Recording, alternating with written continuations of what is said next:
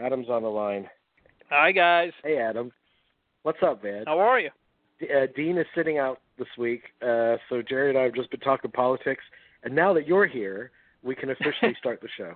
Yeah, we can start the show, man. So thank, hey, hey, man, thank you. Man, I feel honored. What can I tell you? what can I say?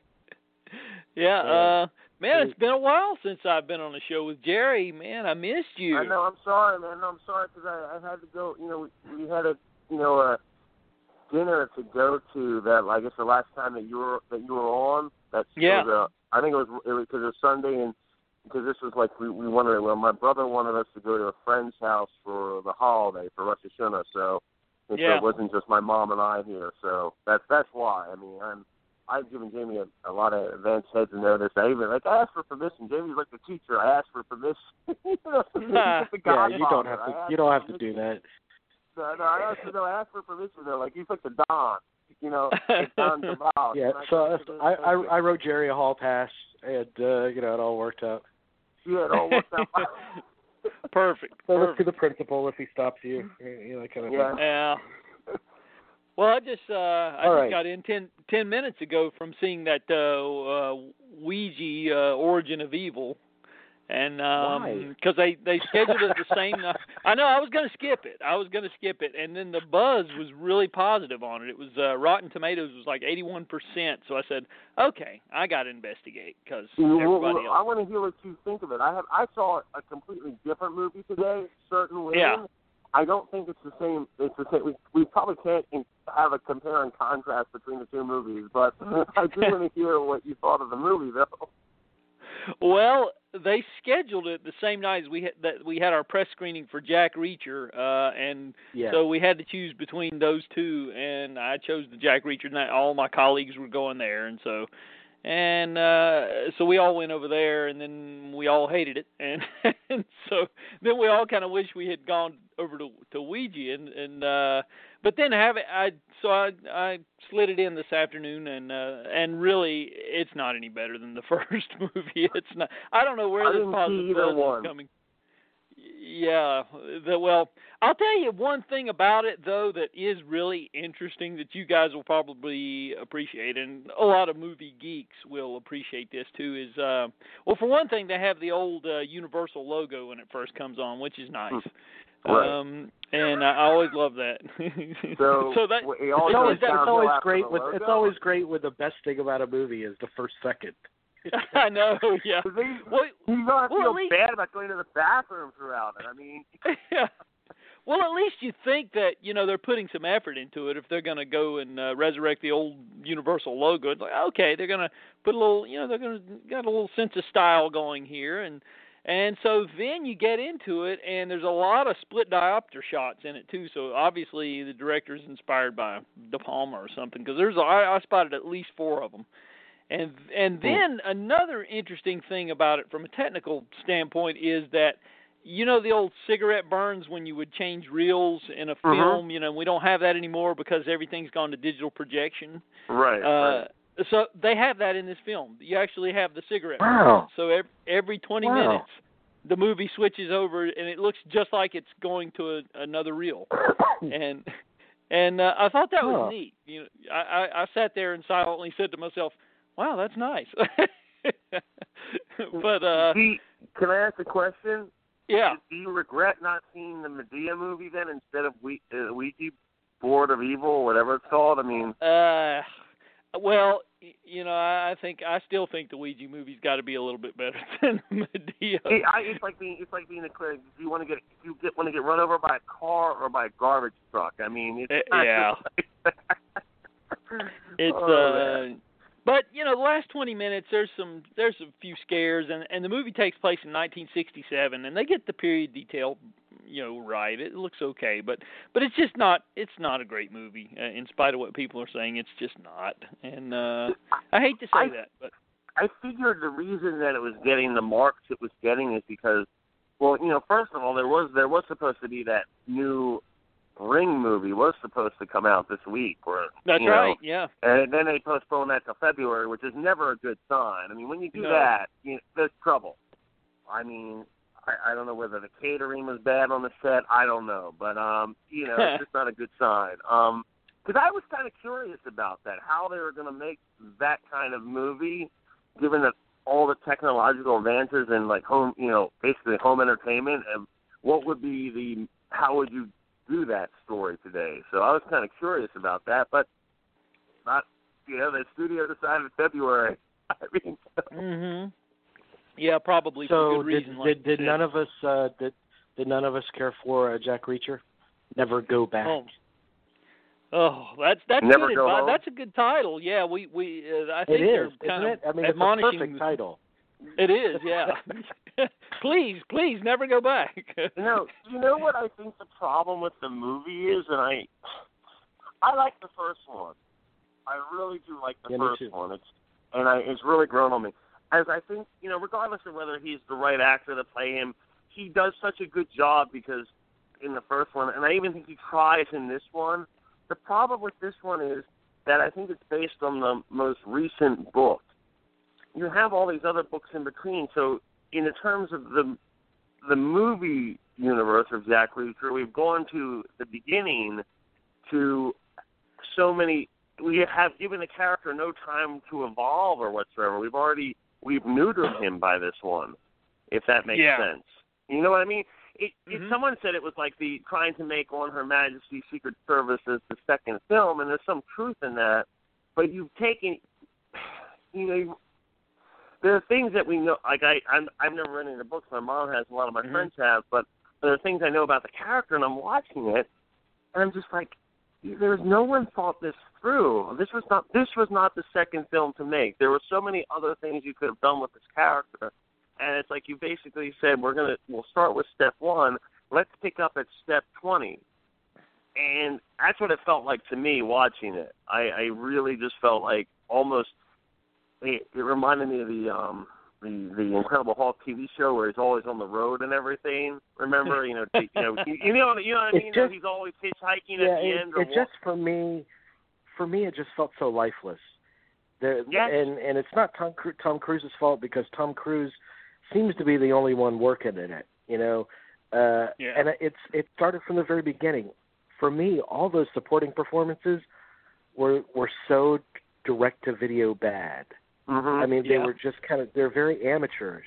I do think that if it were a better movie, that that final scene would have really paid off because I do think Tom Cruise hits a good moment uh when he's talking to the girl that he believes was his daughter hmm uh when he's dropping her off at school. I think that could have been a moving moment and a good performance moment for him too. But the movie, by that point, obviously, it was just a lost cause. It- It's just so. If it starred anyone other than Tom, I can imagine that exact same movie starring Lorenzo Lamas, and it would have been the exact same experience.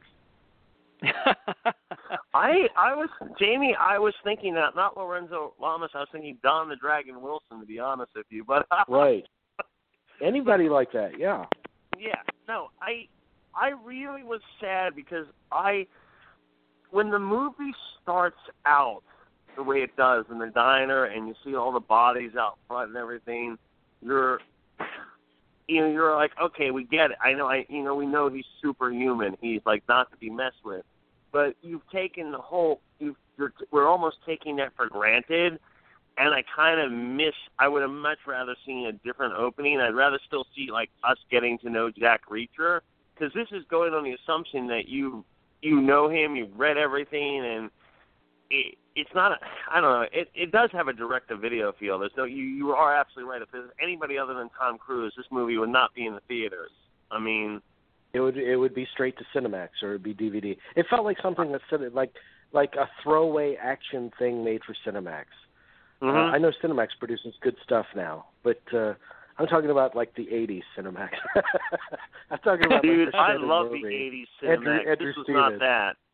This was not '80s Cinemax. That's good stuff, man. Yeah, Come on. Actually, actually, actually, Jerry, that's the actor that could have starred the lead of this. It could have been Andrew Stevens, and it would have been Oh, the same dude, movie. he. Oh my God. Oh my. I'm gonna. Yeah. I think we should pitch that to a studio right now. Um, but. Yeah. All right, Adam. Here's what we're going to do this show. We're going to review the October Blu-rays, and then we're going to include you in a list. And and I'll tell you what the list can be ahead of time, so you guys can have time to choose which decade you want. We can choose Oh. between, I think, the 60s, 70s, 80s, or 90s. Uh, maybe not the 90s. Anyway, let's say 60s, 70s, or 80s. The the the 10 best horror films of that decade, and uh, so you guys can choose the decade once we get to the end, and then we'll review that list. Okay? Nice. I'm stressing out already. Okay, good. Uh, good. me Let's too. But this. we'll get there. so All right, buddy. So what do we got? October fourth, start there. Um, and on that day, they uh, Sony issued Mr. Deeds Goes to Town, the 80th anniversary edition. So Huh. I don't know what your guys' feelings are on that movie. I rewatched it. I got my review copy and put it in, and I think it's a terrific piece of work. It still holds up. It's funny. It's you know, it's got some sentiment going there, and it just for a movie that's that old, it really completely works. I think it's just really, really Capra at his best, and uh, they've oh done no, it. those those movies are awesome. That movie Yeah. is incredible. I mean, yeah. Yeah, it's really good, especially the last hour. The humor Mhm. is just so sharp and and he's so good at, you know, painting these characters and the little character quirks that each one of them has and it's just I don't know, it, I it just really I said, "Man, this is really good." so, anyway, they've done and they've done a I beautiful love the I love the scene where uh, John Turturro has black feet and Adam Sandler beats him with a poker. you gotta admit though, Turturro is just killer in the remake though. You gotta admit that. He's just yeah. He steals every scene he's in. And Buscemi Mm-hmm. too, by the way, but I mean Yeah. He is, but anyway, uh, they've done a great job with this. It's a 4K restoration, and uh, so and they've been putting out Mm. these uh, Capra films at, at the rate of about one a year. Now, last year they did uh, "You Can't Take It With You," and Mhm. I think the year before that was uh, "Mr. Smith Goes to Washington," and uh, they're all great, and uh, they're, they're really inexpensive. They're only like nine ninety nine or something. They're not really uh, pri- too pricey. So- Wow, that's yeah, that's a great yeah. So, that's Adam- a great deal. yeah. Adam, they find the uh, they find the original elements. They have they have the original elements of Mr. Deeds. I don't know if if if, if they come from the original elements, but I'm telling you, it really looks good. I mean, the, the, it's just they've done a great job, uh, regardless of where they ga- they uh, came up with the source print. I'm you know, it's it's really good stuff. So um, Hmm. I highly highly recommend that uh, picking that up if you if if we have anybody who doesn't have it or or is interested. Uh, now I don't know if you guys have heard about this, but Sony has just recently uh, launched a new line where they're going to be doing kind of like the Warner Video on Demand stuff or the Fox and Universal. You know they do the you know because there's not really the big demand for catalog titles, uh, w- you know, with them manufacturing these titles, so they just do them on demand. A lot of them, and it's a controversial practice because, uh, you know, there there are reports that some of these discs degrade over time, uh, the burned Hmm. ones, instead of, uh, you know, when they're having a mass pressing, it's it's a whole different thing. Um, and there have been some some people saying that you know it, that they it's it's since it's a different process that they will degrade in time and and so but anyway I think the first studio to my knowledge that has opted to do this for Blu-ray is Sony and they launched that uh last month with the next Karate Kid one of the of, of all the titles, Wow. but this month they they really uh put out a, a, a good title. Um Body Double is what I was getting at. Uh they've actually done uh but but these titles are very pricey. That's the thing. I think they're retailing around twenty nine ninety nine. And for a burned disc, this is this is a little bit pricey, I believe. But That for, is for much. burned Especially, I mean, you, What- you charge you charge one that much. You charge that much if if you if it's like exclusivity. Mhm. Uh, if this is the only place you can get it. But hasn't Yeah. Body Double been released in other versions? Aren't there other versions out there? Yeah, there's quite a few actually. Uh, it has been issued by Twilight Time, which sold out before you could even. Uh, the in fact, it pre, the pre-orders were so strong they sold out before it even hit the streets, to my knowledge. And so it was it was almost you, you could you couldn't even get the domestic version, but it was put out uh, by a company called Umbrella in uh, in England, which I have that version. That's the one Mhm. I have, and it's a 4K it's it's a 4K um, uh, print of the you know transfer of the film, and uh, I, I have a, a Blu-ray that will play discs from all over the world. I have the region free, so the uh, umbrella version was uh, was good enough for me. Uh, so that's the one I have. But then they put out a box set in France that has a book, a, a big thick book, and it's it's a, it's just a huge uh, they they really all the bells and whistles on Body Double if you're if you're a big fan of that. It was very limited. I'm not sure if it's even still in print, but they did one and and so now Sony has gone back to the well and they're putting it out too. And I don't even know if there's any extras on this. I do I do believe it's a 4K transfer. So you are going to get some a good quality uh, print of the film here, but um beyond that, I don't know. Hmm. So it's it's going to be interesting to see where this goes. Yeah, with their By the way, with their Adam, vi- I- yeah. I, I need I needed to tell you because last time you were on, you were talking about the, using the Vestron Video logo as your ringtone. yeah. Well, it just came out last week that Vestron Video is making a comeback.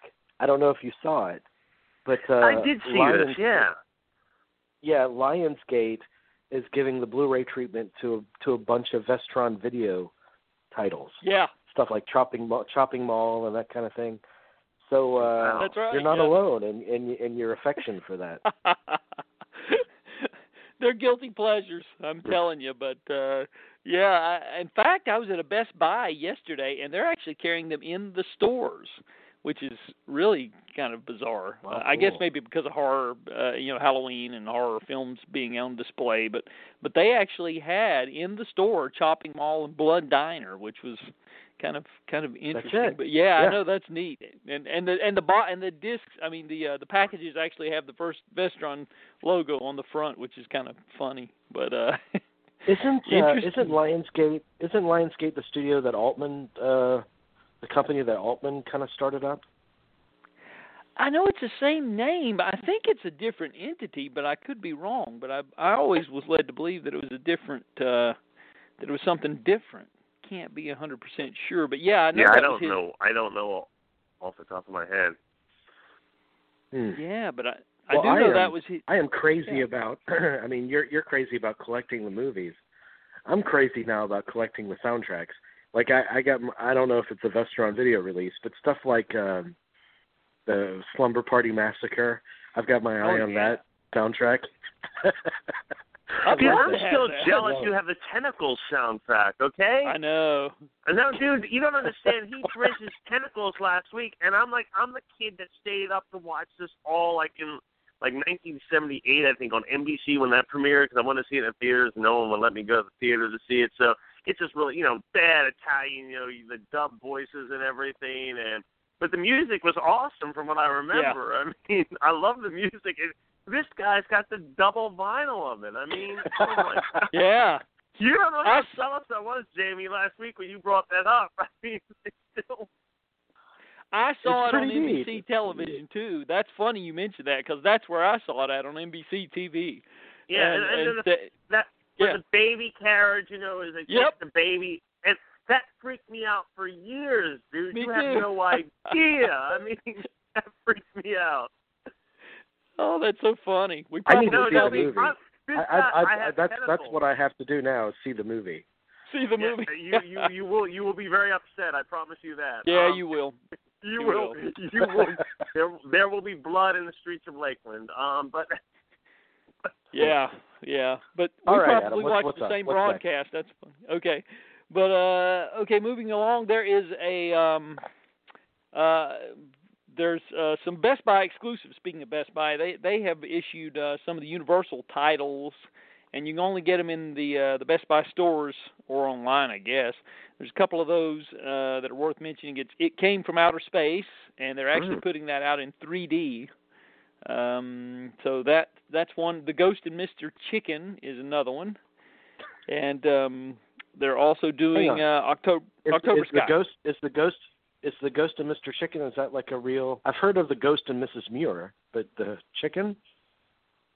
that's a real movie, man. It's a It's- real. yeah, this is Don Knotts. Yeah, Oh, okay, a- all right. yeah, it's when he uh, left uh, Andy Griffith and went and tried to launch a film career, and he did a bunch of those films like The Reluctant Astronaut and Shakiest Gun in the West and Ghost of Mr. Chicken was one. I think he did like five films and he had a signed a deal with them and that was like the that's probably the one that most of the fan his big fans uh cling to the most the Mhm. Ghost of Mr. Chicken it has a lot of the I think some of the cast from the Andy Griffith show and the, some of the writers are involved and so you know it's kind of a almost a crossover I guess but anyway um so uh Criterion has been really busy with the um the Robert Altman stuff this month and uh Mhm. they they did they started on the fourth with uh, Nashville, which has been issued before, of course, but it was issued uh, previously in the dual uh, the dual format, where which is where they put out the um, the Blu-rays and the uh, DVDs together, and now they've reissued it as just a Blu-ray only. So um, it's out there, and of course they also we'll go ahead and just mention these two since we're talking about Altman. They did McCabe and Mrs. Miller and Shortcuts as well all this month. So. Uh, Okay. I know, so uh, I'm just praying that the Barnes and Noble, whichever Barnes and Noble I go to in November, or whenever that the 50% off sale has that McCabe and Mrs. Miller. That's what I'm banking on. You don't understand, guys. You do not understand. I, I feel I have to tackle people in the music department, but that's all. That's that's just me. Okay. Um. Well, we've both seen it. I that's know pretty Jamie sweet. has. Yeah, yeah. I, I, I, s- I second that emotion. Yeah, it's good. Uh, it's good. I, I think they did a really good job on that transfer. I probably as good as they're going to get on home video because it's such a, such a delicate film to transfer, and I, I thought they. um I thought they did a pretty good job, and and in the booklet they do say that uh, Vilmos Zsigmond was involved in the uh, the, uh, Mm. the the technical work on it. Oh. Okay. So uh yeah, he had I guess yeah, he passed the, on. The extras, the extras are um, illuminating. Um, you know, there's a there's an interview that there's a preview clip of one of the extras that I watched a couple of weeks ago uh, of the making of, and René, uh, I can't pronounce his last name. Help me out, Adam. What's his last name? Albert Hall. I think Auberjonois, I Okay. believe. I could be wrong. But uh, he was talking about how well Warren Beatty and Robert Altman collaborated, and I said, "Well, that's bullshit. Uh, I guess I guess this is going to be a this is going to be a really diplomatic making of." But then, Yeah. to their credit, I, I think it was Polly Platt came in. Uh, I think it was her, maybe it was someone else, and Joan Tewksbury maybe that came on and talked about how uh, no, they were at odds uh, throughout the shoot because they just work differently. But I, I mean, a, a great credit to that movie uh, is the clashing of those two titans and what Mhm. it ended up creating in the process. But the the transfer is beautiful. Um, uh, it it maintains the old Altman commentary. Um, Yep. You know, and the second the second I I put it on, that movie just puts a spell on you. Uh, It does. The first time It you does. wa- the first time you watch it, I agree. The sound is disconcerting. It, but it never. bo- I never felt like I was missing anything because of the sound necessarily, in the first reel or two. But uh, so it might. The first time you watch it, it might take a little while to get into it. But once you do, the movie casts a spell, uh, and when you return to it, it automatically puts you back there. Mhm. Um, yeah. it, it feels why I love McCabe is it feels like nothing else ever made. Like the feeling of it that seeps into you. And Mhm. and the Leonard Cohen, I'm telling you, the visuals are ravishing. But the Leonard Cohen, I think, is an equal contributor to the feeling of that movie. Mhm. And that was such an outside of the box choice. I think Altman was visiting a friend's apartment one night and they were playing that Leonard Cohen, Cohen album. And Altman said, "I think that's the music for my movie." You know, it just and it was such a like uh weird choice and yet it fits so beautifully into the movie. Um so that's my Yeah. thought. Yeah, No, that's nice. I, I might have to get this before the Barnes and Noble sale. Okay. Um. All right. I might have to just go go break down and buy this tonight. Um. Okay. You guys are killing me. Um. right. highly, highly recommended. I'm telling no, you. no. I And- I want to. I want to get it because it's a movie. Like I saw it in a film class. and long before that, because when my brother Saul was trying to break into the movie business, we watched that like many times. We rented it from the video store back mm-hmm. in the '80s. So that's the kind of movie that just leaves a it does it leaves a spell on you because especially like in the 1980s even you've never seen anything like that. You know, you're you're me and you're you know you're in your teens and it's just such an otherworldly film and I think it still is otherworldly. I don't think there's yeah. I mean, there's obviously other there's stuff that we see today that is very influenced by it, but there's not there was nothing like that movie. Mm-hmm. Nothing. I mean, I couldn't agree more with you, Jamie. There was nothing like that. Yeah, it's one of a kind, and uh, and you know, Nat, uh, our good friend uh, Nat Segaloff, he posted. Uh, I know you posted something about it, Jamie, where you were watching it, and I don't. He brought up something I didn't know. He said that uh, the laser disc was remixed. The audio was remixed by Altman to make it clearer during those first two reels, and I did not oh. realize that. I had missed that. That was um, a detail that escaped me. So um, uh, I you know what? Is, you know what? Yeah. I, I don't. I don't know. I don't know. But I'll, I'll bet you, whatever that phrase is, dollars to donuts. Altman would not have done that. Altman would not have approved that. It might have been done, but not with Yeah. his approval. I wouldn't think so. But uh yeah, but that that would be interesting to hear that. I would be curious to hear that that audio track on that laser disc just to see you know what it's uh but I I put up the subtitles when I watched it this time just out of curiosity. I just thought I would do it go go that route because I'd never done it before. And uh it's it makes for an interesting experience if you've never tried it that way. But you know, and at the same time, I do not fault I do not fault Altman for the sound because I know that I mean obviously it's his doing, and if there's Right. any mudding of the sound, it's his responsibility. But it's an example of him taking a risk. I mean, he has Yep. in his mind an environment where you're in the midst of 30 different conversations among people. Your ears go different places, not necessarily to the two lead stars. Um, and, and I thought that was a risky choice. And did he take it too far? Maybe, but at least he took the risk. Um, Yeah. and, and that's what I love about him. I mean, that's what made him one of our maverick filmmakers. Mm-hmm. Yeah, yeah, I, I agree. I agree. But like you said, it's like nothing you've ever seen, and this is this is the best you're ever going to get. Uh, I think of a home video pressing of this film. So you know, definitely go for it. And I I love shortcuts also. I I, I adore that Yeah. film, and I was so glad they put that out too because I saw that when it came out in theaters, and it just Mhm. completely blew me away. I mean, I can remember sitting there. We got it around Thanksgiving of '93 here, and oh my goodness, I just I, my jaw just dropped. It was one of those experiences, life Right, changing. Yeah, no, no, it's it's okay. Let me ask you this though, um, because I have the Criterion DVD hmm of that. Do you, you gotta? I don't have. I don't have the the financial resources to double dip like that. Is it worth double dipping though for shortcuts? I mean, I don't think the extras. I I that was a actually I did not get a review copy on that one. They uh that was one of the ones that they did not send me and I think they they might have run out of them because uh one of my colleagues, he didn't even get the Blu-ray. He just got he just got a DVD review copy and he already had it from years ago. Right. So so I think they were running short. So I haven't actually got my hands on it yet, but um I think that the extras are pretty much the same as they were before. Okay. Uh, but it is it is a new 4K transfer. I, well, that's I see, believe. that's the thing that can. Because I'm hoping one of these days we're gonna we'll get a new flat screen. Um, Yeah. As as funds as funds make themselves available.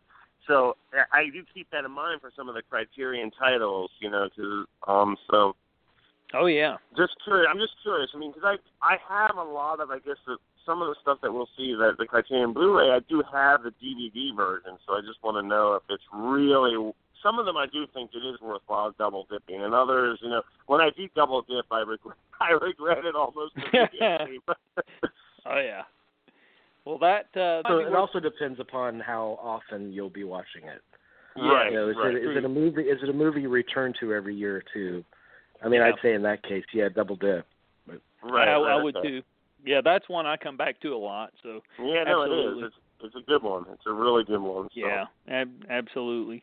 But uh, anyway, so Warner Brothers uh, issued, and I, I, I it makes you wonder if they would have done this had Prince had not died. But uh, regardless, uh, now six months after his passing, they put out a Prince movie collection, and they have uh, Purple Rain, of course. But then we have Under the Cherry Moon and a Graffiti Bridge as well. So they they put them all out on Blu-ray, and it's interesting because the cases, you know, where most of the Blu-ray cases have that blue at the top. Well, these are purple. So Mm. makes the the packaging is interesting if nothing else. Purple Ray. Uh, Yeah. Yeah, there you go. But uh I anyway, uh, well, so- obviously, I, I think there are people that really uh, champion Under the Cherry Moon, Mhm. but uh, I, you'll be hard pressed to find many people that champion Graffiti Bridge. Um, but I will say, Graffiti Bridge is, and maybe it goes without saying, is a is an astounding album. Like it's really Oh, good music. Yeah. Oh yeah. Yeah, I I I think that was the final nail in the coffin for his directing career, though. Graffiti Bridge, that was that pretty much ended it. But uh, yeah, but uh, they put these out in separate. Uh, if you want to get them individually, you can do that as well. So they're out there. Um, the Jess Franco uh, Dracula's Daughter, directed by Jess Franco, that's out um, from 1972. They issued that, and um, also a Vamp from 1986 with uh, Grace Jones, one of those uh, mid 80s uh, horror flicks. God, I hate to ask Dracula to marry his daughter. Can you imagine that asking for her hand in marriage? I mean, that would just be a nightmare. I mean, just you, you just God, you just bite me on the neck. Get it over with, guys. I mean, really, just Well, the good thing is, uh, you know, she sucks on a first date. yeah, I know. Yeah, I do know that. That that goes without saying. oh my God, Oh, it's like, it's like my work conversations. This is awesome. I love this. so, uh, well, Sony also opted to uh, issue uh, Marie Antoinette, the uh, Sofia Coppola Marie Antoinette. oh. They put that one out.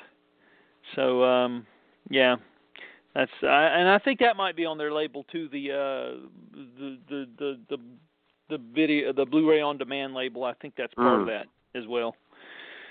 So uh, Sony has also issue reissued, and we're going to October the 11th now, moving to the next week. Uh, they on that day they reissued Angels and Demons and uh, Da Vinci Code, I guess, in anticipation of uh, Inferno, which is the third chapter in that series of. Uh, It's so third chapter cinematically. There is another book though, The Lost Symbol, which I was talking to someone the other night, and they were just like, "Oh yeah, that book sucked." Um, so, not that I think Inferno is any better, but when they announced that they were making this, I was kind of stunned. I was just like, know, there was still interest in this. I mean, I'm gonna go see it. I'm gonna take my mom to see it this weekend. But I mean, just got. I mean, I'm just. I've seen the other two, so that's how I look at it. I, I I'm curious to see Yeah. what they do here. But is it just me or does the trailer like seem to give away everything? I mean, yeah, pretty much. I mean, I've never seen so many plot points given away in a trailer before. I mean, just, I totally agree. Yeah, there's uh I I'm not really excited about it, but uh I'm I'm going to grudgingly go to the um, yeah. I mean, we're gonna go see. I mean, I don't think many people are excited about it. It's sort of like going to get like a, you know, getting you know like. Uh, you know, when you giving a cavity church, I guess I don't know, but I mean, yeah. I, I yeah, don't know. I'll uh we'll see, I guess. We got Is we got a screen- Handmaiden coming out that weekend? I'd much rather see that, but that's just me. Uh, We're having a screening for Hacksaw Ridge on Thursday too. That one I, dude, I'd much in, rather but- go. I can I. Yeah. I'll I'll drive down for that instead. I mean, really. I'm much more interested in that, but no, yeah, Anyway, uh, absolutely. Yeah, so director Ted V. Mikels died last week. Uh, Hmm. you know, he's a cult horror film director, and Right. uh, just coincidentally, Kino released one of his uh, most famous films, The Astro Zombies, from 1972, I believe it was. And so they. now, here's a serious question for you, uh, Adam. Do you Mhm. think uh, do you think they killed him so that the, the Blu-ray would sell more? That's a conspiracy.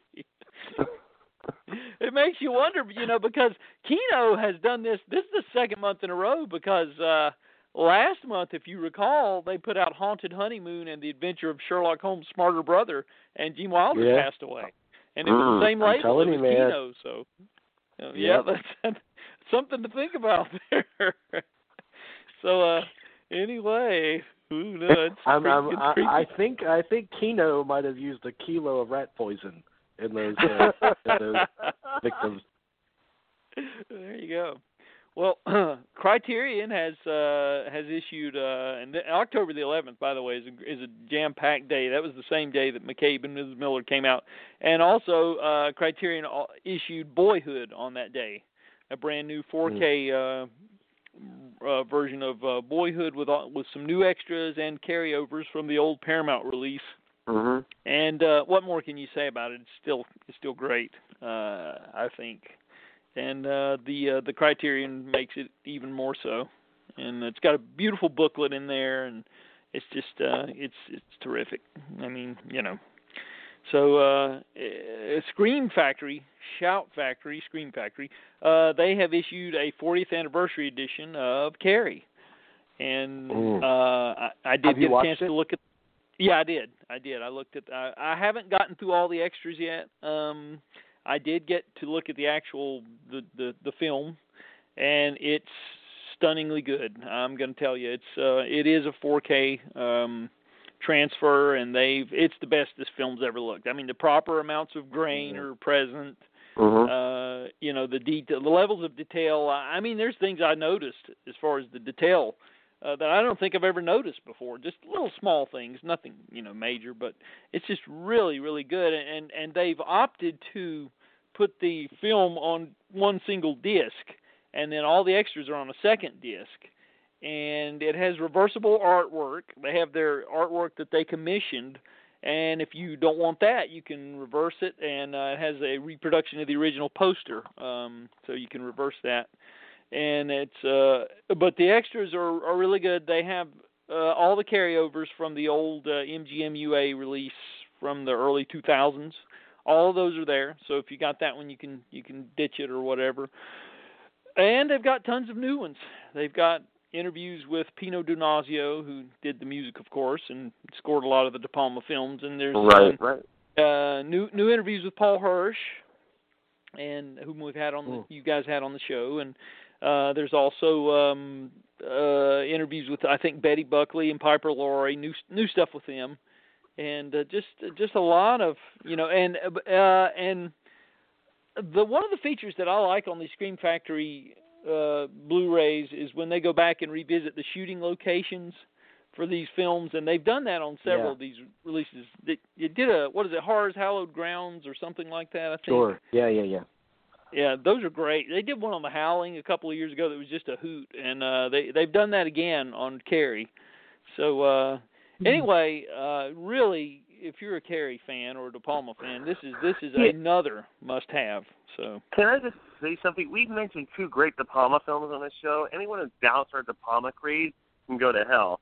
Um, I'm serious. I mean, no, seriously, he's just the greatest. He's just, I, I love him. I just, I wish Brian De Palma was the kind of guy we could have on the show every week. You know, just to chat. You know, just to rap with.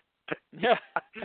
But no, well, this is and we were prof- we were professing De Palma love ten years ago, when it Yeah, wasn't I mean- necessarily in yeah, in I mean, vogue. You know, so. we were doing this while everyone else was like, yeah, whatever. But you know, we were the we we we. I mean, we should have made that documentary, and it would have been five hours long. But I mean, yeah, Yeah. would have. You know, So, a couple a couple of thoughts. Uh, a couple of thoughts. Carrie, I think. Uh, I mean, God, what a great movie! It would be a Yeah. perfect movie if it did not have that getting tailored for the prom sequence that's set up with the kazoo music and every. Uh, I mean, what Yeah. the hell was he thinking in that sequence? Because otherwise, it's a beautiful movie. It's perfect. But Yeah. secondly, uh, when when I interviewed Paul Hirsch, who's the editor of the movie, um, Yeah. We talked we talked for like an hour, and we spoke about all of his collaborations with De Palma, and I felt like I, I had taken up enough of his time, so I started to close the interview, and he was like. Really, that's it? He said you haven't even asked about Star Wars. I was like, well, I don't. I didn't mean to slight Star Wars. I just I was paranoid about taking up too much of your time. So he went on to talk about uh, Star Wars and planes, trains, and automobiles, and how there was a five and a half hour first cut of planes, trains. Oh, I know. That was. I heard that interview. Man, and, that was uh, astounding. And right at, right after we aired that interview, this guy call uh, uh, sent an email that said, "I'm starting a petition for Paramount Pictures to release the uncut version of Planes Trains. I need your help." And I'm like, "No, no, we're no, not I'm not going to help." I love Planes Trains, but you know those elements are probably all gone, and yeah, I'm, I'm, I'm sure. sure they never they never survived. Uh, a, a first cut doesn't survive. I mean, it, it's it's no. meant to be discarded in a way. Yeah, and there, if you look closely at planes, trains, and automobiles, there's definitely some stuff that's missing there. If you if you pay close attention, because there's a I, I noticed towards the end there's a scene where uh John Candy mysteriously gets a black eye, and you really don't understand why. Yeah, I mean, there's really no explanation. Mm. He just he just has a black eye in later scenes of the film that never. And there, I, I, I'm I'm sure there was probably some big gag that uh, would explain that that was trimmed, but uh, you have to really be looking for it and be you know on your toes to see it. But there are a few there there are a few um, telltale signs if you look to see that there's some stuff missing there that, that they well he said that he said that there was a hysterical sequence uh, just a, a shot on John Candy as he was uh, smoking a cigarette drinking beer and eating a hot dog at the same time. Oh my goodness. Uh, uh, it's it, it would be great to see that stuff. It really would but uh well uh, we have uh like i said we have so those are those are three or two great releases already. Boyhood well three on the 11th boyhood carrie and mccabe and mrs miller. So if that doesn't enter uh cause you to empty your pocketbooks uh these next ones will i'm sure. Because uh, we also on the same day we have um glengarry glen ross Oh. lionsgate issued that. So uh another must have i must say and uh, I mean, what more can be said about that that hasn't been said already? And the uh, Scream Factory edition of The Thing officially was released that day. Yeah, dude, that that is getting like, um, at least on social media, that people keep talking about this version. I mean, all my It's friends, amazing. like on all their feeds, are just going crazy about this. Yeah, it's pretty amazing. It's pretty amazing, and it's got a it's got a great commentary with uh, Dean uh, Cundey on there, where he it's the way they lit certain sequences uh, to indicate who may or may not be the thing.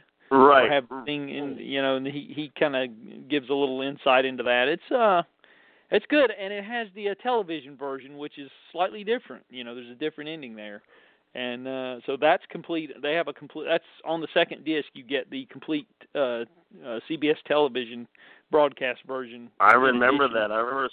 I yeah so I went to we went to go see Aliens that day, mhm and then I was home alone and watched the thing because I'd never seen it before. That was the first time I'd watched it because I heard everyone said it was so scary and everything. So I was kind of, so I watched Aliens and then I watched the thing, and I'm just like, dude, I'm upstairs in my mom's room. I'm like in like like basically like you know the girl in Poltergeist, like right in front of the TV watching the whole thing.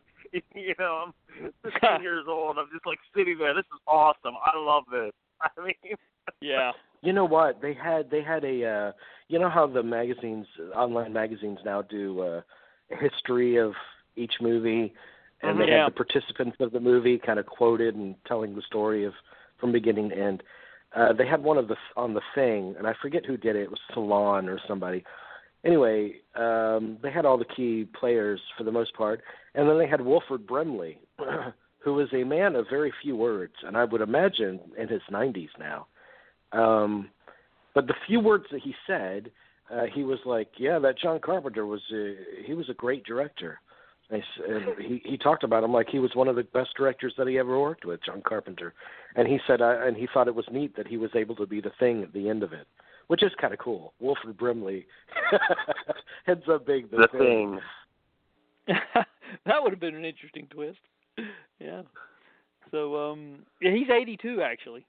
So believe it or not, yeah, he's you're But not far doesn't he off. end up being the monster? Doesn't he end up being the monster at the end of it?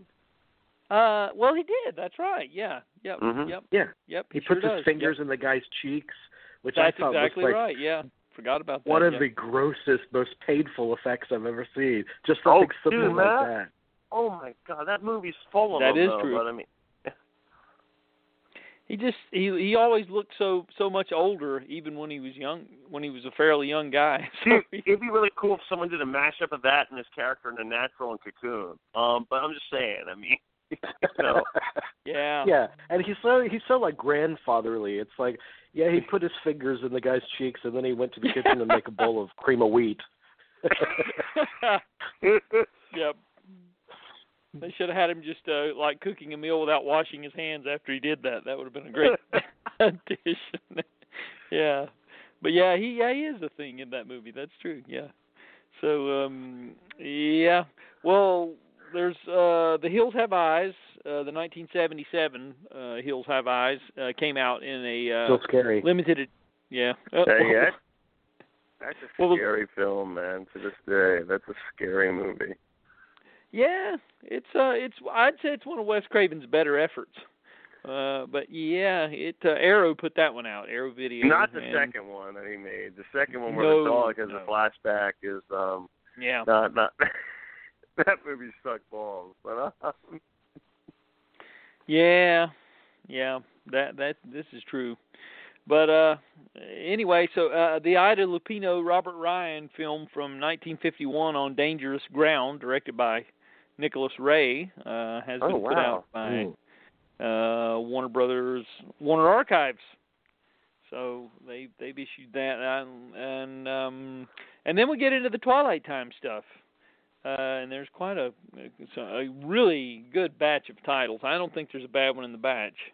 Uh, you've got Boxcar Bertha, obvious early Scorsese, and um, so you have that. You have uh, Hush Hush, Sweet Charlotte. Um, you have um, Runaway Train, which is uh, I I don't even I'm not even sure that was ever released on DVD, much less. But anyway, um, got that. Um, the Chase with uh, Marlon Brando mm. and uh and then uh and then this one's a really good one uh john frankenheimer's uh film uh the train uh that's a great movie. I love Yeah. that movie.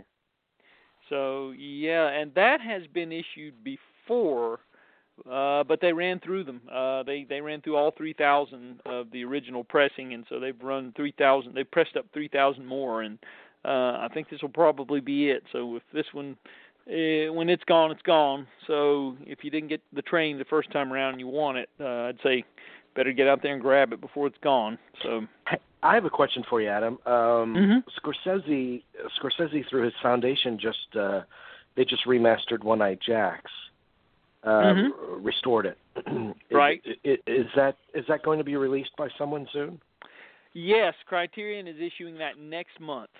So uh, that is a Criterion release, and uh, they will they will be issuing that next month, along with uh, Punch Drunk Love. That was their two lead titles for for next month. Uh, and uh, and the Lone Wolf and Cub box set. They're doing that as well. So Yeah, the that's yeah. I mean that whole November. That oh, man, it's Criterion incredible. November. I'm telling. you. dude. Lone Wolf, Punch Drunk Love, The Squid and the Whale. Uh, I mean, I know. um, One Eye Jacks. I mean, it's just dude. That November is insane. I mean, it is. It really is. I'm gonna have to rob a bank, but yeah, I mean, yeah, when when I heard when I saw that lineup, my eyes about popped out of my head when they Mhm. sent me the email. I was like, okay, this is awesome. So uh yeah, but yeah, I'm so excited about that uh One Eye Jacks. That's I mean that movie has been so shabbily treated all these years and uh it's just going to be great. You know it is. So uh I'm I'm Yeah. really really jonesing for that one. But um anyway, so uh so yeah, I think that uh might cover all the one well if you want to get into TV they they did release the complete series of Knight Rider. So not that anybody was Okay. looking for it, but well, that's and all the TV Vice we need to cover. yeah. Well, Miami Vice also, Mill Creek, the complete series. Um, but yeah, and there is an It's a Wonderful Life uh, Platinum Anniversary Edition, 70th, because it turned 70 this year, if you can believe that. Uh, Wow. I, I would like to say that it has some new stuff on there, but uh, it's the exact same pressing that they did about five years ago, or six or seven, or whatever. Uh, it has a Blu-ray of the uh, the original black and white version on one disc, and then the color version on another. And then there's like a brief documentary, so it's nothing really new unless you just want to. There are some uh, collectible cards that they put in there for this one, but uh, unless you want to, you know, unless you want to pay uh, buy it all over again and double dip for for the cards, and you know that'll be up. Or if you don't have it, of course, you know it's worth having. But anyway, right, we'll move on. Move on to the 18th. Uh, a lot of interesting titles this day. Scream Factory uh, does it again with Child's Play. There's a uh, Child's Play uh, two disc special collector's edition that, uh, and you can buy the uh, deluxe limited edition, which actually comes with a Chucky doll. So um, Oh yeah, I really want the doll. Will come to life Yeah. probably if I buy it. Come to life and kill me. But I mean, yes. Huh? but yeah, it's it's it's got tons of new extras and um you know they they duplicate all the other ones from the MGM previous MGM release. So uh if you if you didn't pick up the uh sp- the uh, special edition of Child's Play in the past, you might want to might want to think about it. Isn't Um, it isn't it amazing how um, Brad Dourif started his film career with Billy Bibbit, uh, and but his legacy really will be the Child's Play movies. It's true. Uh, yeah. That's very true. there, there's a there's an AV AV club has a sp- feature called Random Roles where Mhm. they interview different actors and they ask about all the different credits on their resume and I really like the series and th- they just interviewed Brad Dourif and he talks in detail about Child's Play and how he approaches it almost uh, you know as seriously and thoughtfully as something like a Cuckoo's Nest or Heaven's Gate or something. Uh, it's, an, Right. it's interesting. Yeah, he's uh yeah, he's he's serious about that. Um you know, I I was at one of those uh conventions where he was at and he talked to you know at length about you know that being his legacy or whatnot and he wasn't ashamed of it though. He was uh he was embracing of it. So uh anyway, uh but uh so Warner Brothers issued uh the Abel Ferrara version of Body Snatchers on that day. yeah. Okay. Interesting. Okay. Yeah, that that one kind of came up all of a sudden. Uh, they weren't they didn't really announce it till like three weeks before it came out. It was kind of sudden. Anyway, Does it uh, have extras so, on it? Um, uh, I'm I don't think so. I think it's just the uh, a, Blu-ray upgrade of the original film. I don't think I think there may be a commentary there, but uh, but I think Okay, there well, was commentary. nice. Maybe yeah, I think so. But um, anyway, uh, Well, Bride of every, Reanimator. ti- every time I think of every time I think of Abel Ferrara, I think of the surprise I had when I talked to him because I was Yeah. expecting him to be like a major, uh like hard ass. No, no, he's Uh, a sweetheart, you- man. Yeah, well, you watch his movies and you think these are really hard movies. I mean, they're Yeah. they're to the to the wall. Uh but he was an absolute sweetheart. And like I asked a question, and he said, "Whoa, whoa, whoa! Wait a minute! Ask that question again. That was so good. I don't want to miss any part of it." And then at the end of it, he was, he, I swear to God, he was like, "I love you, man." Yeah, I remember that, dude. That was good. That was a great interview, man. And I was Oh, like, "What great. the hell?" That's the last thing I expected from Abel Ferrara, but he was a sweetheart. Oh, really? Yeah, I remember that interview. It was great. It Yeah. was. That was for that movie about the end of the world, right? The um yeah, yeah. mm. Yeah. So, uh, well, uh, well, the Bride of Reanimator, Arrow put that out, which is, um, you know, I don't know what to say about that. I'm a big fan of the original Reanimator, not so much the sequels, but uh, I'm sure it has its fans. Uh, but uh, yeah, they uh, we also have uh, Crouching Tiger, Hidden Dragon. There's a uh, Supreme Cinema series mastered in 4K. So uh, they've they've Are they- brought out. doing that for the new Ang Lee, Ang Lee movie? Is that what they're like like prepped or am I mistaken in that? You might be right. You might be onto Okay. something about that, but I'm not sure. But anyway, uh Fuzz from 1972. I think that's the one with uh Burt Reynolds. Is it yeah, Burt Reynolds, yeah. Yeah. That's so what Dean reviewed last the other week. that's Yeah, right. yeah. He did, didn't he? Yeah, Yeah, he- sure did. Yeah, and uh Olive Films issued Gas, the uh, Roger Corman film. So they put that one out. Gas? Uh, That- Gas. that's what I review every night. every night. yeah, well, I mean, I mean, if you live in this house, yes, you do. But I mean, I didn't know you did this, Jamie. But okay, yeah. oh yeah. So, uh, but Lionsgate issued Hamburger Hill from 1987. It was. I uh, like that movie. Wow. I do like that movie. That's a John Irvin Yeah? movie. I do like that. That's a good movie. Yeah, I saw that in the theater when it came out. It, it's it's not up, not quite up to Full Metal it's not. Jacket. It's not. Platoon, No, it's not Full Metal Jacket. It's not Platoon. It's just a strict like you know action. right. Action. And it's you know John Irving who I guess up until he did you know the Dogs of War Yeah. and right. Raw Deal if I'm not mistaken. The the Arnold he, he Schwarzenegger. did. Yeah. yeah. Yeah. Yep, Man. That's him. Man, I had a crush on uh, Kathryn Harrold in Raw Deal after I saw that Oh movie. yeah. Well, who didn't? I mean, Yeah. Exactly. Something. Uh, but I remember. I mean, Hamburger Hill came in the uh, the aftermath. It was '87. You said? Is that what you? Yeah, Yeah, the yeah. fall- they, Fall of '87. Yeah. Okay, so it came in the aftermath of Platoon. I remember critically, I think I recall it being kind of blasted, and I, I- I think remembering critics talking about how incredibly violent and, and grotesque it was.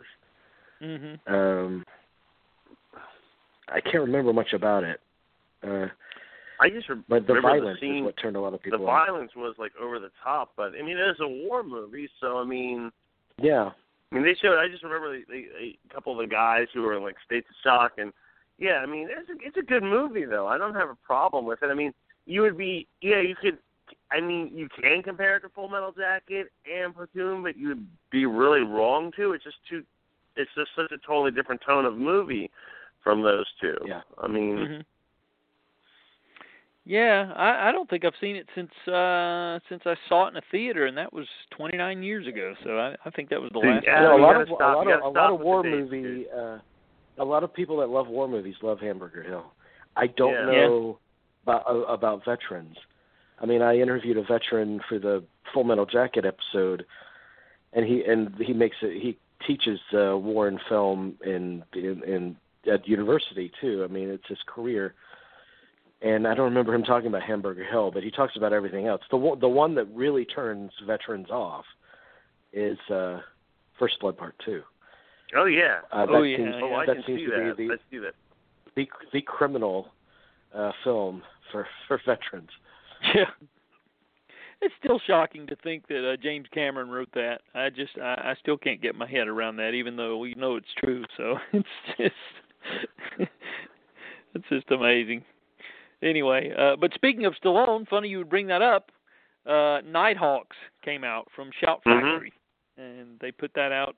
I wish that they had been able to locate the uh, original uh cut that was I think that they were going to give it an X at one point because it was uh, because of the violence Mm-hmm. but uh they trimmed it and uh, Universal declined to be involved with they de- declined to participate with Shout Factory uh, in the uh in getting them a cut uh, an alternate cut of the film so they just had to go with the standard but uh luckily they've remastered it and it looks good and all that and there's some extras there uh like I like with Lin-.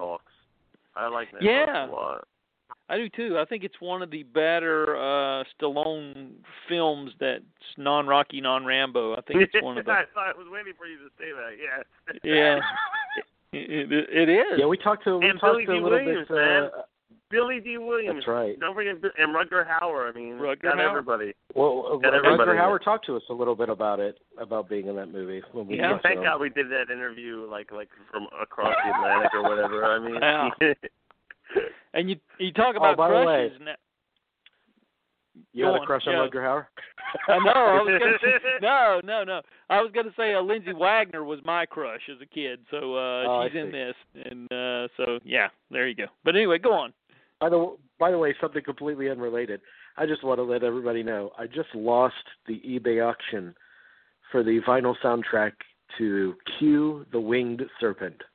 Oh, oh my Oh, God! man. You, wait, you got tentacles, but you didn't get Q? What the fuck? Q is a great travesty. movie. Oh my God, I That love is. that movie. I do oh too. God. Oh my God, how could you I do do, that, man? God damn you! I mean, Yeah, that's a it great sold one, for man. it sold for twenty six dollars.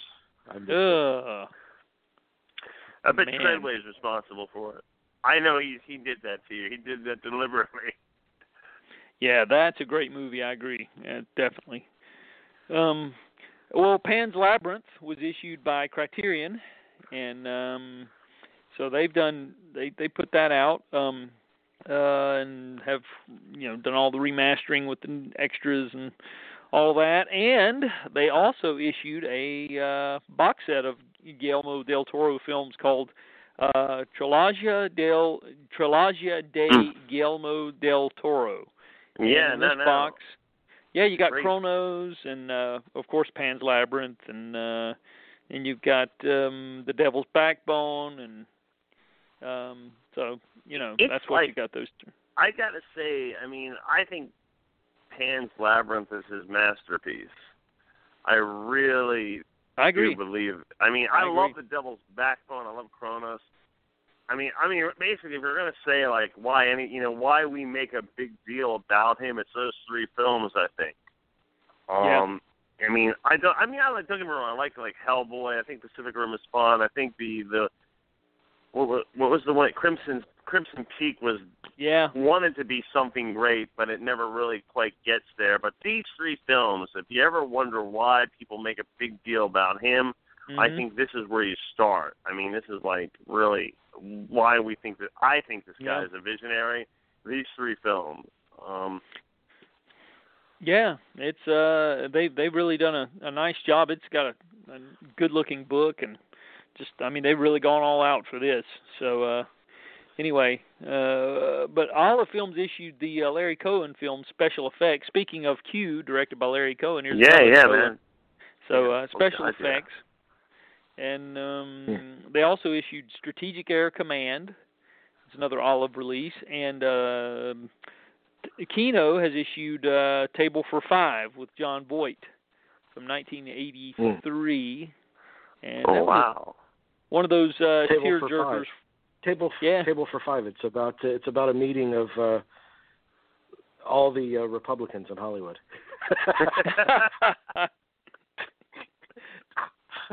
uh yeah, that's uh yeah. Knowing Jon Voight as we do. Uh uh, so Kino also issued The Laughing Policeman with uh, Walter Matthau, which I think is a very underrated um cop film, you know. it's an important film actually, and, those books are very important too because everyone they were like really like the first of the. I, would you agree with us, Adam? The first of the the Scandinavian detective series. I mean, the first of the great. Yeah. I mean, that's sure. really the precursor.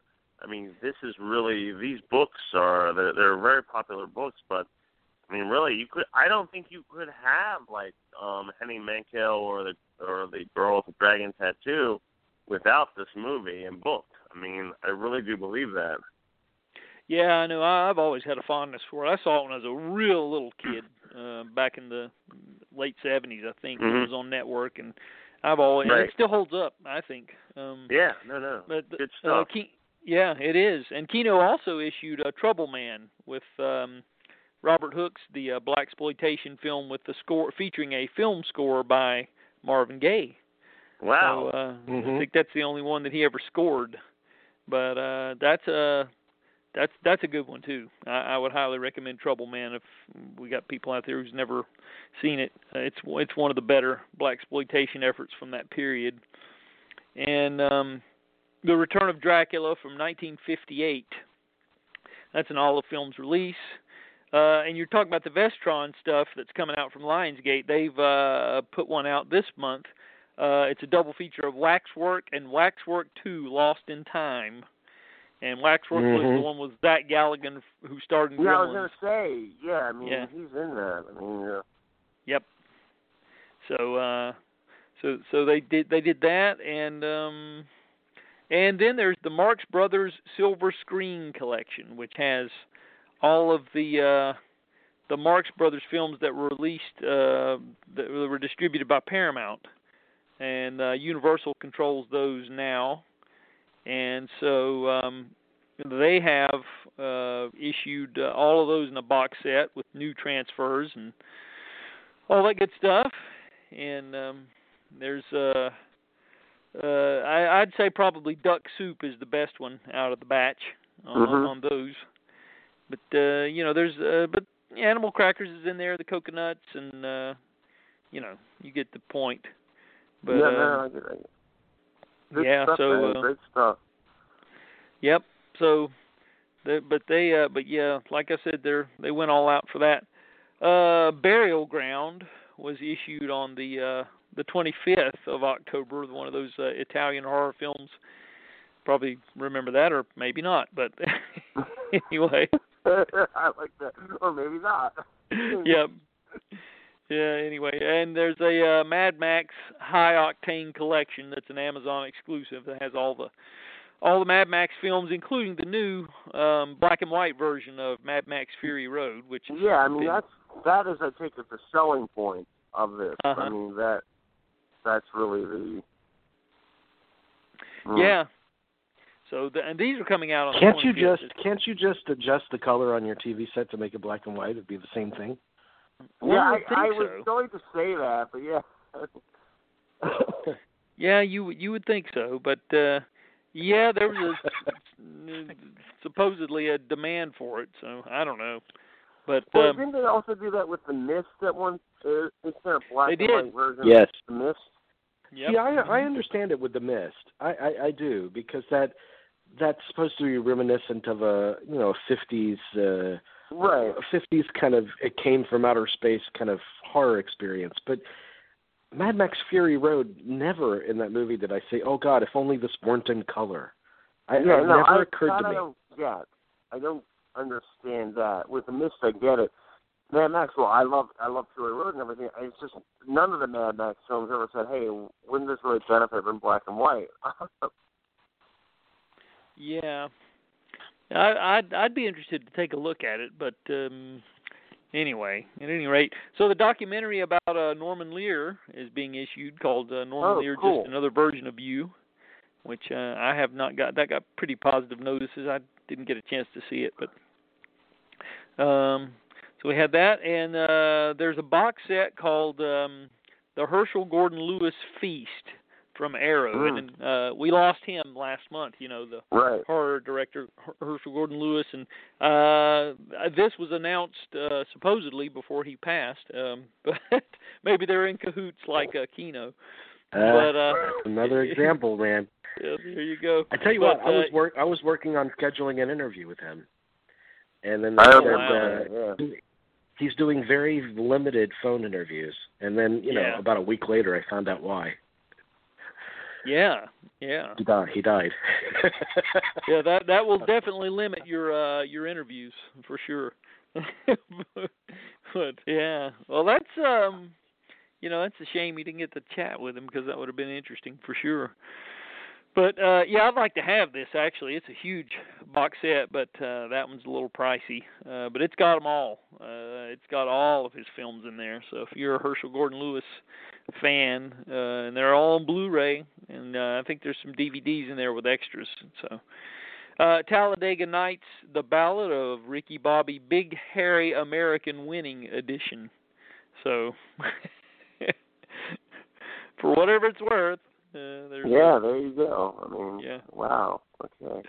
Yeah, and uh now Olive Olive Films has gotten into the um the uh the business of doing these deluxe special editions like Criterion. They're calling it Olive Signature. It's their new line that they've got out there, and uh, they've issued two films this month. Last month they did uh, Johnny Guitar, if you remember, in High Noon. Right. And those were the first two on that label, and they're doing uh, Hannie Caulder next month and Macbeth, the Orson Welles.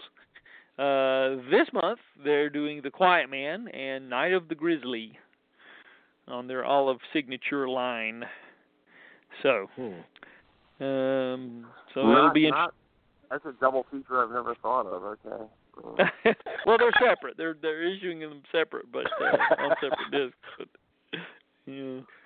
And uh so and then this one I'm really excited about too. Uh haven't haven't gotten a chance to take a look at it, but uh the review copy is is here and just haven't but um can't wait to dig in. The Exorcist 3 uh collector's edition which has uh the director's cut of Exorcist 3 and that was a film that was long no- known to have been tampered with by the studio when it came out and um unfortunately, they could not find film sources for the director's cut, so they had to take it from a VHS tape. Uh, that's the bad part. But uh, it will be interesting to see the director's cut in Wow, whatever really? fashion we can. Yeah, whatever fashion we can get it in, because you know that was directed by uh, William Peter Blatty, of course, who wrote the original uh, The Exorcist, and it was supposed to be, you know, a direct continuation of uh, of the exor- of the original film, because the uh, the it's not a character bad. Kinderman. It's not a bad movie. no, Uh, not and, at all. Uh, it's a it's a good movie, and it has uh it has that one huge shock scene in it. oh yes. But um, Yes. you know, uh, I got to tell you something funny.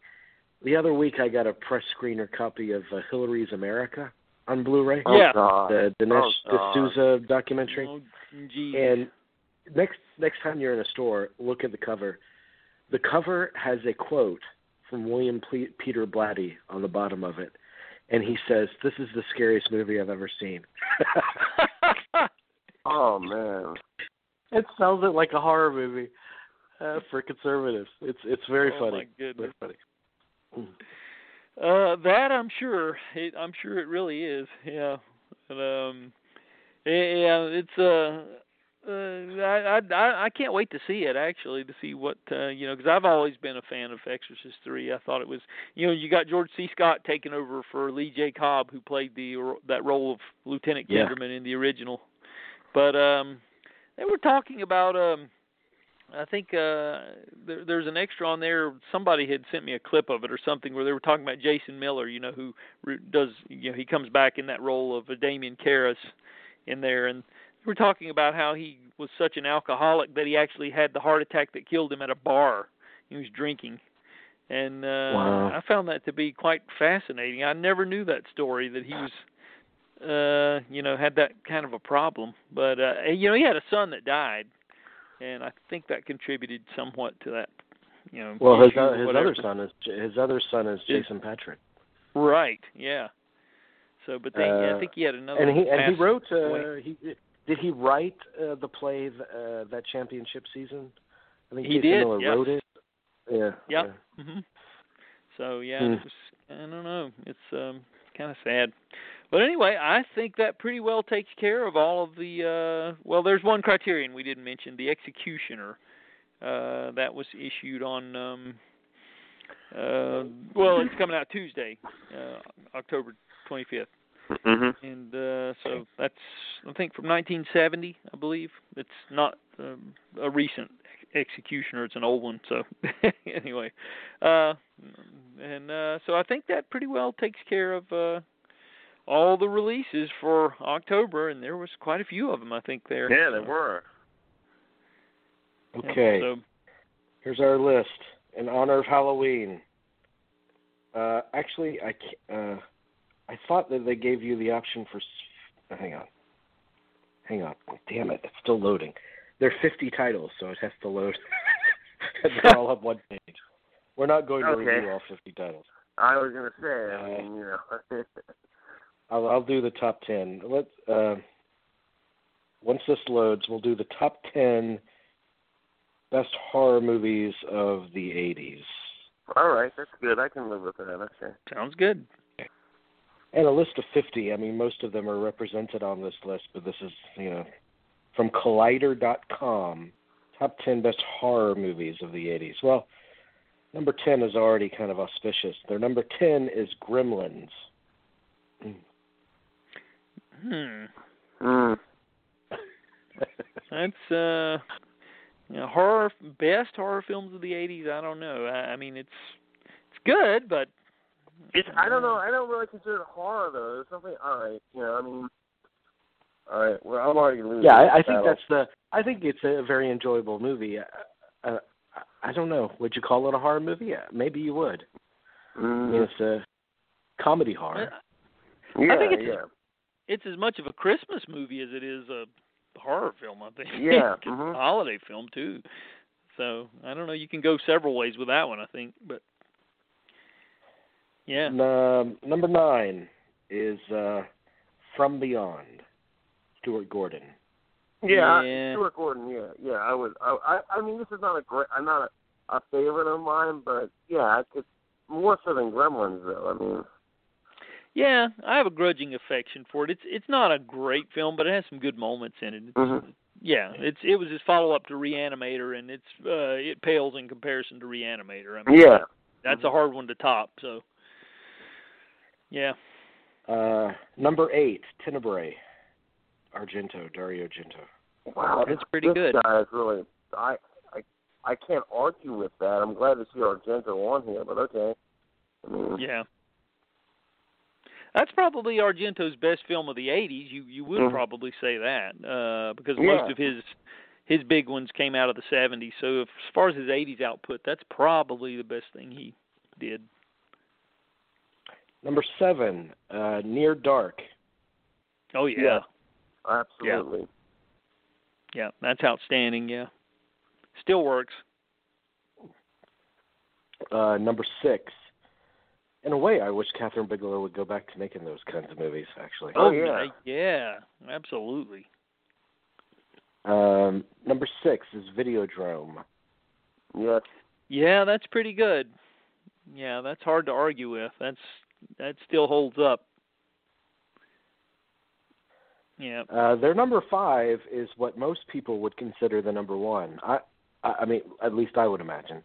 Uh, their number five is Henry, Portrait of a Serial Killer. Yeah, seems like that would be a little higher on the list Yeah, yeah, yeah. I would Yeah, 'cause too. I mean, because that ending is, uh if this is nothing one else, of the that most ending. disturbing movies I've seen. So I mean, Yeah. Yeah, you you don't walk away from that ending without uh think feel thinking or feeling something. That's for sure. Um, number four is Possession. Hmm. Yeah. I had a I'm- really hard time getting through that film. yeah. I mean, Really, really okay. good. Wow. Who from Collider? Wow. Okay. Hmm. It's uh, Sam Neill and Isabelle Adjani. Yeah. Um, right. And it, when I watched it, I mean, I, I, it it it uh, it's one of those movies where I did not know what the hell was happening in it.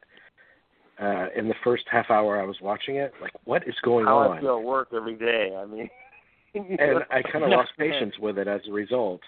But I mean, they were do, they were doing in- interesting things with the staging of the movie. There's a there's a scene where one of them is in a rocking chair and they're in the foreground of the frame and they're rocking in and out of the frame as we see their spouse in the background arguing with them. I thought that was a neat kind of visual device. I mean, it's inventive, but I, I didn't get through it, so I can't I can't critique it. Um, Yeah, that's a blind spot for me. I never uh, I never checked it out. number three is The Fly. Mhm. Oh, yeah. Oh, absolutely. Yep, that's hard to beat. That's I would say to beat. the the most the most unexpected and the most deeply felt horror movie of the '80s, probably Yeah. was The Fly. Yeah. Oh, Yeah. Who who would have thought it could be such a powerful love story too? Yeah. Uh, and who would have thought that uh, Cronenberg would have been the person to deliver that? We all knew that Mhm. Cronenberg could deliver the guy that turns into the fly, Mhm. but but not the deeply felt kind of love story in the center of it. Yeah. Plus the subtext on uh AIDS, you know, that was um you know, a serious Mhm. topic back then. That, that's that's a very um that was very uh, I mean when you take into consideration that it's got all those things going on at once, it's it's pretty amazing. You're right. Yeah. I like the fact that it's such a silly premise on the surface, but it Mhm. makes it makes real tragedy out of it. You know, it, Yeah, it it feels like a tra- like a tragic love story at the end of it when she's sobbing over his body after she has to blow his head off. You know, I, I, you know, it's an amazing movie, amazing movie. Yeah. Um, their nu- their number two is the thing. Uh, That's agreed. we have covered. I, I can't. I can't argue with that. I mean. Yeah. The number one film of the '80s, according to Collider. Uh, you know what? At one point, I might have disagreed with this, but uh, since 2007 or 2010 rather, Uh, I cannot, and that's because that's the year I started putting together the Kubrick series. That's The Shining. yeah, no. Yeah. I, I I can't I can't argue with that at all. Wow, no, boy. No way I could argue with that. I mean, it's one of the greats. Come on. I mean, oh my God. Oh yeah, that belongs at the top, no doubt. But I'm thinking of some of the glaring omissions that were uh not there in the top ten. Wow, like putting front from beyond over Reanimator. That's just or or Poltergeist. Uh, yeah. Or I, mean, uh, I gotta I gotta put Poltergeist on there. I'm sorry, I do. What about uh, Tom Holland's uh, Fright Night? Uh, I think that's right, terrific. Night, um, From maybe eight- 85. The Hitcher? What about the Hitcher? I put the Hitcher on there. I Oh, mean, the Hitcher, yeah, yeah. I mean, yeah, absolutely. I mean, those are all. Well, just- you also have you also have the stuff like the Nightmare on Elm Street movies. You have uh, oh yeah, uh, course. American American Werewolf in London. yeah. Oh, uh, Evil yeah. Dead Howling, movies. yeah. The Howling. Um, I would even. Well, no, I wouldn't. No, but the Howling, the Howling, and yeah, the Nightmare on Elm Street, um, American Werewolf in London. Yeah, there's some glaring omissions on here too. So I mean, Yeah. Well, I mean, the I- top fifty really uh, rounds it all up, and so I mean, you have all that you have even have stuff like Wolfen in the top fifty. You have Yeah. the Serpent and the Rainbow, which many people regard as one of Craven's best from that decade. Uh, you know, the Oh. Entity, which is a which is a really uh, effective what movie. about, The let me ask you this: the oh, the fog definitely. No, the fog certainly. Um, what about Mhm. the Final Conflict? Is that on the third Omen movie? Is that on there anywhere or? No, none of the Omen movies. Chud maybe. Well, I know, then, well, I know the the first Omen. two ones. but I was curious what the third one was. Not that I think it's a great movie. It grows on you, but um, I was just curious. Yeah, that's that's interesting. Very, very interesting. Prince of Darkness Yeah. is on here. Uh, Yeah. Stuff. Hellraiser. Yeah. I'm a big fan of uh the 1981 horror film uh, Dead and Buried, which was written by the same, you know, the team that wrote Alien. Uh, yeah. hmm I I think that's a great one uh, that kind of gets overlooked in the shuffle. And uh, I remember when I saw that the first time, um, it was one of those that a, a friend of mine and I we used to go on weekends and just randomly pick out films off the shelf that looked interesting, and we just grabbed that one. And uh, I rem- And that ending was- days.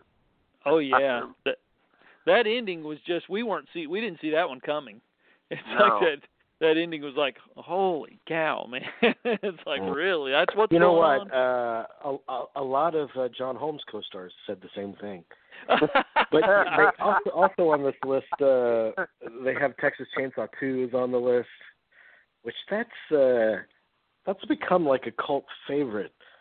Uh, but it so feels like the anti Texas Chainsaw, the original. I agree. Right. It feels like this is the chainsaw for people that don't like the the best chainsaw. Yeah, I don't know. Yeah. I can't believe even one of the Anyway, Evil okay. Dead movies were in the t- weren't in the top yeah, ten. yeah, yeah. What? If, whoa, whoa, yeah. I mean, mm. Well, both of them made the top 50. And I, Yeah. I think Evil Dead uh, Evil Dead 2 outranked the original.